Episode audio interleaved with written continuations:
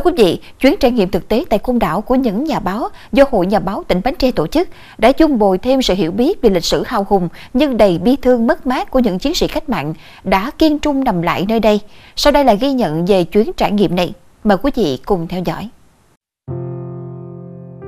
Đến với Bảo tàng Côn Đảo, chúng ta sẽ hiểu sâu sắc hơn về thiên nhiên con người Côn Đảo.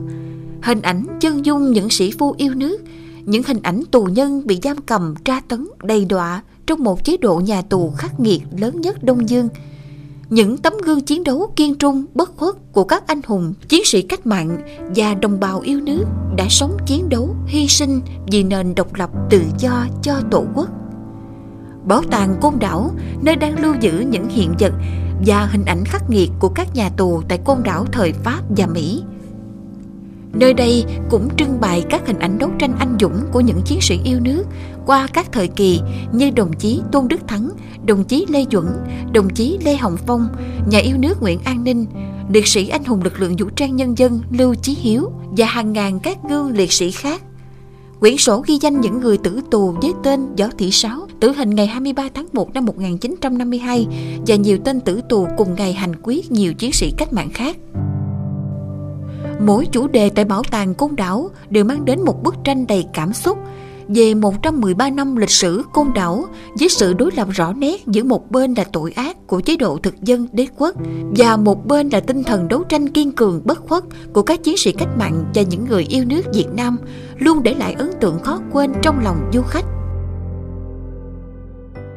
Lần này đến đây thì học được một cái bài học đó chính là à, cái tính chịu thương chịu khó khó của các anh. Và ví dụ như là ở trong công việc của mình thì à, khi mà mình đi làm như vậy thì cũng cần phải có cái tính chịu thương chịu khó cũng như là cái tính nhẫn nại rất là nhiều. Mọi người mặc dù là bị bắt ra đây và phải bị đài rất là gian khổ nhưng mà họ vẫn sống rất là chan hòa với nhau. Thì mình cũng học được một cái bài học ở trong một cái môi trường tập thể đó là à, khi mình sống với nhau thì mình cũng có thể là sống chan hòa với nhau hoặc là để cho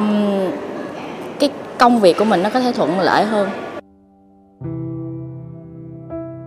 Vào thăm trại tù Phú Hải, trại giam đầu tiên được xây dựng tại Côn Đảo, nơi có truyền thuyết về hầm xây lúa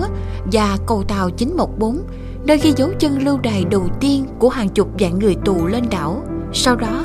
đoàn tham quan trại Phú Tường, nơi có chuồng cọp Pháp. Cuối cùng, đoàn đến trại Phú Bình, nơi có chuồng cọp Mỹ và tham quan thêm một vài nơi như khu biệt lập chuồng bò, di tích cầu ma thiên lãnh, những phòng giam tập thể với cùm sắt dây kẽm gai đến những xà liêm đá ngột ngạt hay hầm xây lúa, hầm phân bò cho những tử tù. Tất cả đều hằng lên những đau thương mà đế quốc thực dân đã gây ra, khiến những du khách phải tự hỏi điều gì đã làm cho các chiến sĩ thời ấy chịu đựng và vượt qua được cực hình phải chăng đó là lòng yêu nước, sự căm thù giặc ngoại xâm và ngọn lửa cách mạng trong mỗi con người? Côn đảo ở đây không chỉ là ngục tù, không chỉ là đau thương, mà còn là bài ca của tinh thần yêu đời, của niềm tin thắng lợi và nghị lực quyết sống tìm về đội ngũ cách mạng để chiến đấu thắng lợi. Tôi đến rất nhiều lần rồi. Đến đây để tưởng nhớ đến những anh hùng liệt sĩ. Mình coi phim tài liệu thôi, ở ngoài thôi nhưng mà thật sự mình đến cái đất này thật sự là tâm linh. Là đến để nhớ ơn. Để sau này mình nói với con cháu mình, ông bà mình ngày xưa, đã từng hy sinh tại nơi đây. Mình đời đời nhớ ơn những anh hùng đã hy sinh về cái cái à, đất nước của Việt Nam mình có ngày hôm nay. Để cho con cháu mình sao tưởng nhớ. Nhớ đời đời nhớ ơn đến những anh hùng liệt sĩ đó. Để mình biết mình sống như thế nào để cho ý nghĩa cho cuộc đời của mình. Mình biết ông cha của mình ngày xưa đã cực khổ như thế nào? Đây là những người khởi hành và tạo nên cái sự nghiệp của chúng ta. Chúng ta sống những ngày hôm nay phải cảm ơn tất cả những anh hùng dân tộc này. Càng ngày các cháu mà học càng cao thì tri thức phải càng lớn thì phải hiểu nhiều hơn và sâu sắc hơn những cái việc này. Khi chúng tôi được đặt chân lên mảnh đất này và tận mắt chứng kiến mới cảm nhận được rõ nét tội ác tột cùng của chế độ thực dân đế quốc gây ra Nơi đây có khoảng 20.000 người Việt Nam yêu nước thuộc nhiều thế hệ đã bị thực dân đế quốc giam cầm, đọa đầy và hy sinh trong khoảng thời gian hơn 100 năm. Năm 1862, thực dân Pháp xây dựng nhà tù Côn Đảo để lưu đày, giam giữ những chiến sĩ chống lại chủ nghĩa thực dân Pháp. Tại đây, chúng cho xây dựng hàng trăm xà liêm, phòng giam, phòng biệt lập trong các hệ thống nhà tù côn đảo để đầy ải những người yêu nước và tù chính trị làm lao dịch khổ sai. Tại nhà tù côn đảo, thực dân Pháp đã giam cầm, xiềng xích, gông cùm và thực hiện đủ các đòn tra tấn vô cùng tàn bạo, hòng dập tắt ý chí đấu tranh của các chiến sĩ cách mạng. Tù nhân không chỉ bị bỏ đói, bị xiềng xích mà còn bị tra tấn giả mang, vào lao dịch khổ sai như đập đá làm đường, xây dựng cầu tàu, đốn gỗ, xây lúa, lấy san hô nung vôi. Lao động vất vả như vậy, những chế độ ăn uống vô cùng kham khổ. Thậm chí, chúng trộn lẫn cơm với cát, sạn, thóc, trấu, mảnh sành cho tù nhân ăn nhưng cũng chính tại nơi đây, các chiến sĩ Cộng sản Việt Nam đã bí mật thành lập chi bộ đảng để tập hợp, lãnh đạo cuộc đấu tranh chống lại ách thống trị vô nhân đạo, biến nhà tù Côn Đảo thành trường học Cộng sản. Sau khi thực dân Pháp rút khỏi Côn Đảo, năm 1955, Mỹ ngụy tiếp quản Côn Đảo. Chúng xây dựng thêm bốn trại giam mới để tra xét tàn bạo với những công cụ tra tấn rùng rợn phi nhân tính. Chúng đánh đập, dí điện vào tay, nhốt người tù vào chuồng cọp, rải chui sống cho phơi nắng, phơi sương nhiều tuần liền, ngâm tù nhân vào trong hầm phân bò. Trong lịch sử 113 năm tồn tại năm 1862 đến năm 1975,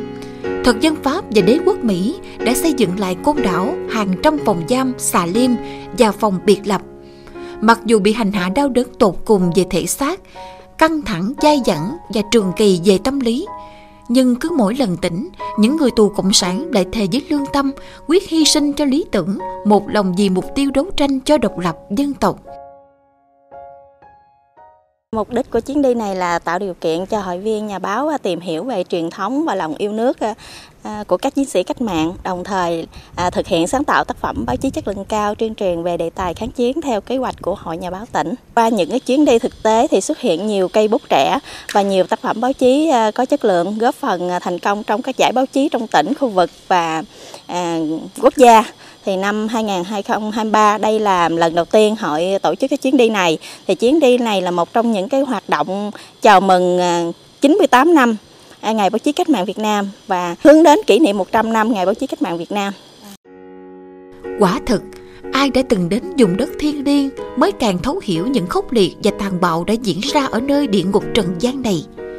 Kế thừa truyền thống kiên trung bất khuất của cha ông, Côn đảo hôm nay không ngừng thay đổi với cuộc sống thanh bình, không khí trong lành, những bãi cát trắng mịn màng cùng màu xanh thiên nhiên đầy sức sống, khiến cho cả người dân nơi đây và du khách dễ dàng quên đi ưu tư, phiền muộn Mỗi góc phố, từng ngôi nhà đều mang những câu chuyện về lịch sử, khiến hòn đảo từng là địa ngục trần gian, nay đã dương mình đổi mới, trở thành địa danh du lịch thu hút du khách gần xa.